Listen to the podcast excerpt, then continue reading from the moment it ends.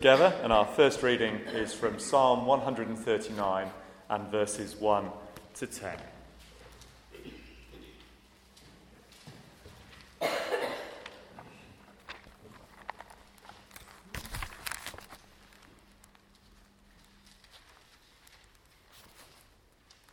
Psalm 139 on page 632.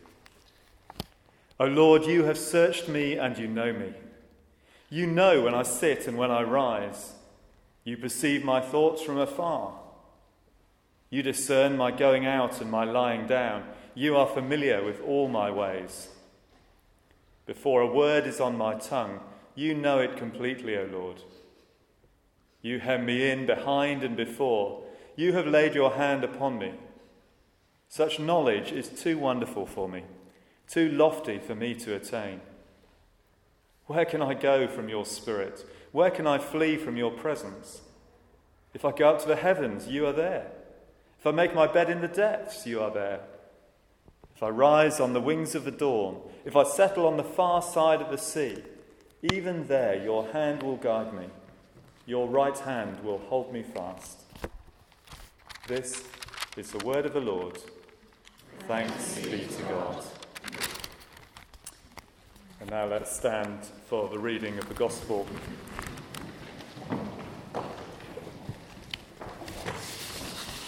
This morning is from the Gospel of Luke, chapter 6, beginning at verse 27. You can find it on page 1044.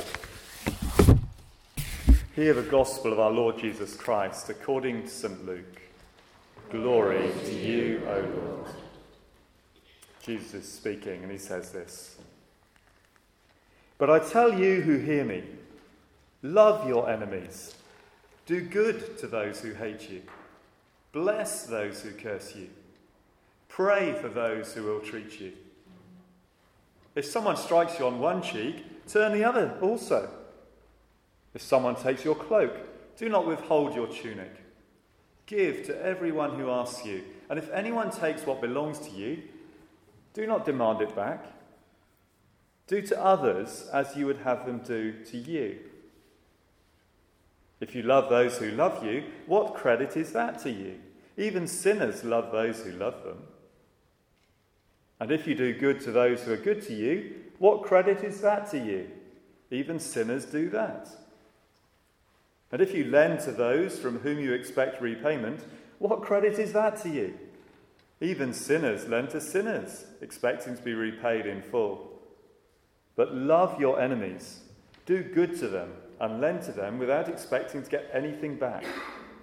Then your reward will be great, and you will be children of the Most High, because He is kind to the ungrateful and wicked. Be merciful just as your Father is merciful.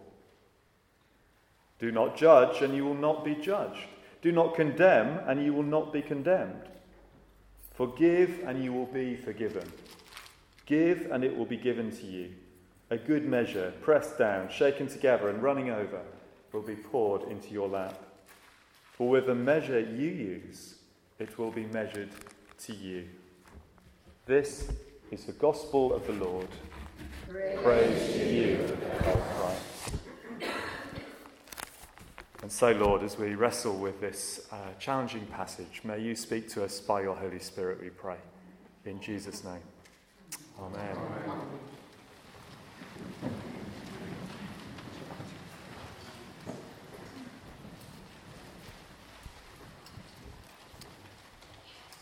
I want to um, start this morning with uh, a little limerick, just for a change. There once were two cats from Kilkenny. Each thought there was one cat too many. They fought and they spit, and they clawed and they bit, till instead of two cats, there weren't any. Uh, that one amused me because it um, reflects um, so much of what we see in the political arena. I guess it's something we've seen most in the run up to elections. Saw Trump, Clinton a couple of years ago, Corbyn, May. Um, but it resonates too as we look at the Brexit debate at the moment, the infighting in the Conservative Party, the battles for dominance between different factions in the Labour Party, the power games at the heart of American politics. Is there ever a real winner? All this infighting. There's a quest for power, isn't there? Quest for power. And Lord Acton was right when he said, Power tends to corrupt, and absolute power corrupts absolutely. But how are we to behave on a more personal level when we're on the receiving end of the power of others? Retaliation? Rebellion? Revolution? How easy it is to lash out when we feel misunderstood or ignored or bullied or threatened in some way. And yet, Jesus points us to a radically different response. And this reading today from a gospel is one of the most challenging. It's part of Jesus' great sermon to his followers and to the intrigued onlookers many of whom will have hoped that he'd have strong words to say about the oppressive Roman regime. But instead, he calls his followers to a radical love and a generosity of spirit to be shown not just to those that they have much in common with, the ones they relate to naturally, the ones they find it easy to love, but also to their fiercest enemies. Blessing them, praying for them, giving to them, shaming them by responding to them in a way that is the polar opposite of the way in which they were being treated. Now, if I'm honest, I find this passage quite difficult to access because I'm not the sort of person that feels I have enemies. I'm a fairly easygoing sort of guy. Take the rough with the smooth, get on pretty well with most people. So I'm forced to ask myself, what might living out Jesus' teaching look like? I may not feel I have enemies as such, but I do relate to others who see things differently from me. Maybe different aspects of faith, different, different political views, different aspects of understanding of what living for Christ is all about, different perspectives on life itself. Do I choose to ignore those who have different views from me? Do I choose to run them down behind their backs because they've got it wrong and I've got it right? Am I prone to be dismissive or judgmental? Or do I actively seek to engage and understand and thus show love and respect to their views and perspectives? I may not have enemies, but there are people who I felt let down by. And again, it would be easy to judge, easy to condemn, easy to dismiss, and easy to ignore. But Jesus calls me to a different standard. Day by day, I must ask for His grace and His love.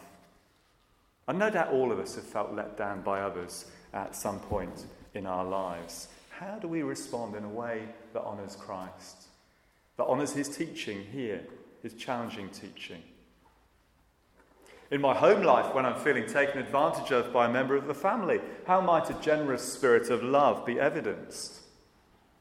In my work life, where I get grief because of an action that's misunderstood or criticized, how might the character of Jesus shine through? In a social setting where my faith may be mocked as irrelevant or outdated or foolish, what might Jesus' teaching mean? How might that radical generosity and love be shown? This is a tough teaching on several levels. For a start, living Jesus' way doesn't guarantee a peaceful outcome.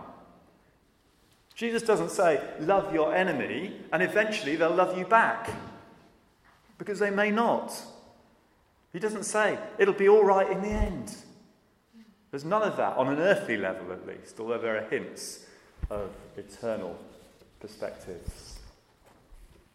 It's also a passage that needs reflecting on alongside other scriptures, because it could leave us with the impression that we're just to be doormats. Well, I can't go with that because Jesus certainly was not a doormat.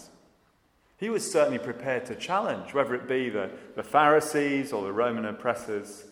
They could all be genuinely described as his enemies in the way they treated him.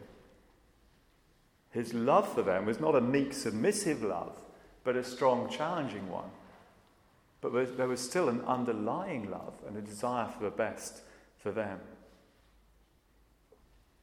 This is scripture, this is Jesus' teaching, which is designed to challenge, designed to wake us up and remind us that following Jesus isn't just about turning up at church once or twice a week and saying our prayers.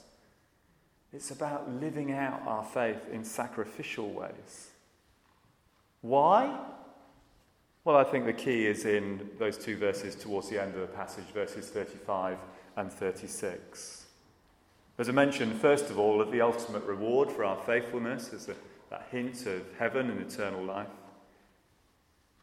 But also, and perhaps most importantly, we're reminded that in living this way, we reflect the very character of God Himself. He is kind to the ungrateful and wicked. And Jesus says, Be merciful just as your Father is merciful. Jesus' heart is that we might reflect the character of God in our own lives, however challenging that might be. And in living lives of radical generosity and unbounded love, we reflect the love of God for humanity. We show the world a different way. We provide a taste of the life to come.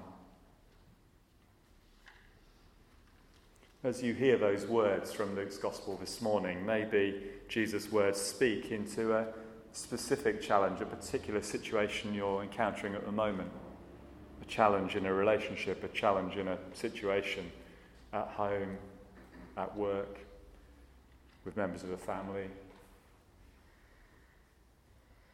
And I pray that each of us might hear God's voice and, as a result, ask Him to equip us to live and to love His way, however difficult, however challenging that might seem. For in that, God gets the glory. Amen.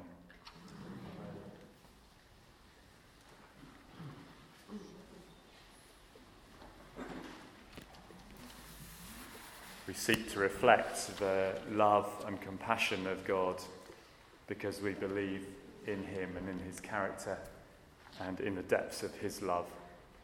And so we affirm that in the words of the Creed together. Let's stand if we're able to join in these words.